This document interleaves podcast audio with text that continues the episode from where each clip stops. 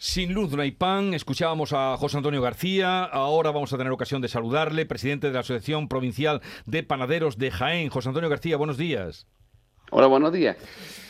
Bueno, ¿qué les ha llevado a usted a parar hoy su trabajo, los obradores? Hombre, vamos a ver, es simbólico decirlo, que hemos parado un poco los obradores en las tiendas, en las tiendas de venta.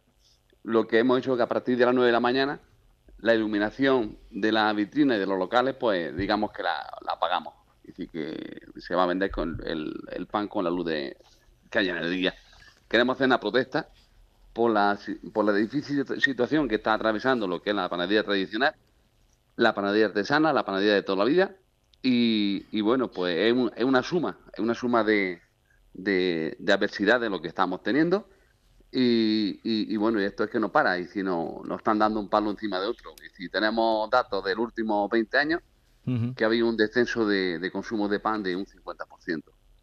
Si eso lo suma a, lo que han arrastrado el tema de la pandemia estos dos años, que, que nos ha hecho, pues, como todo el mundo, muchísimo daño. Pero sí es cierto también que en tiempos de pandemia las panaderías tradicionales, pues hemos perdido ventas porque el consumidor iba siempre enfocado a las grandes superficies. Entonces las grandes superficies han hecho, digamos, más, más ventas que, que nosotros, es decir, que el, consumidor. Lo pues de hoy, como usted dice, José Antonio, es simbólico, pero mm, ¿qué es lo que ustedes están reclamando? Eh, ¿Una competencia desleal? Eh, ¿Ayuda para los costes? ¿Qué es lo que reclaman ustedes? ¿Y ante quién? Lo primero es la subida del coste de producción. Es decir, estamos hablando de que la harina ha subido un 100, 110%.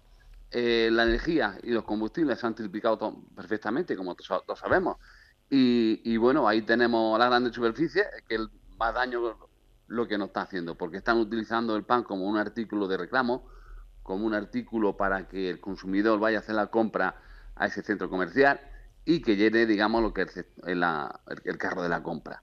Si tienen que sacrificar lo que es el precio del pan, pues a ellos les da exactamente igual, pero en verdad nosotros es nuestro medio de vida. Entonces, ver, ver cómo estamos viendo día a día el, el, pan eh, tira unos precios que nosotros es imposible poder competir con ellos, pues con las circunstancias que estamos teniendo, con la crisis que estamos teniendo, el consumidor llega y se declina siempre por precio más que por calidad.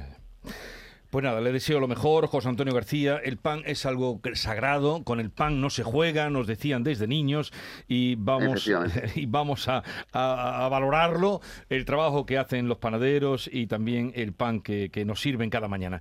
Un saludo, le deseo lo mejor, José Antonio García, a usted y a todos los panaderos que en este momento nos están Buenos escuchando. días. Adiós, buenos días. Buenos días, gracias. gracias.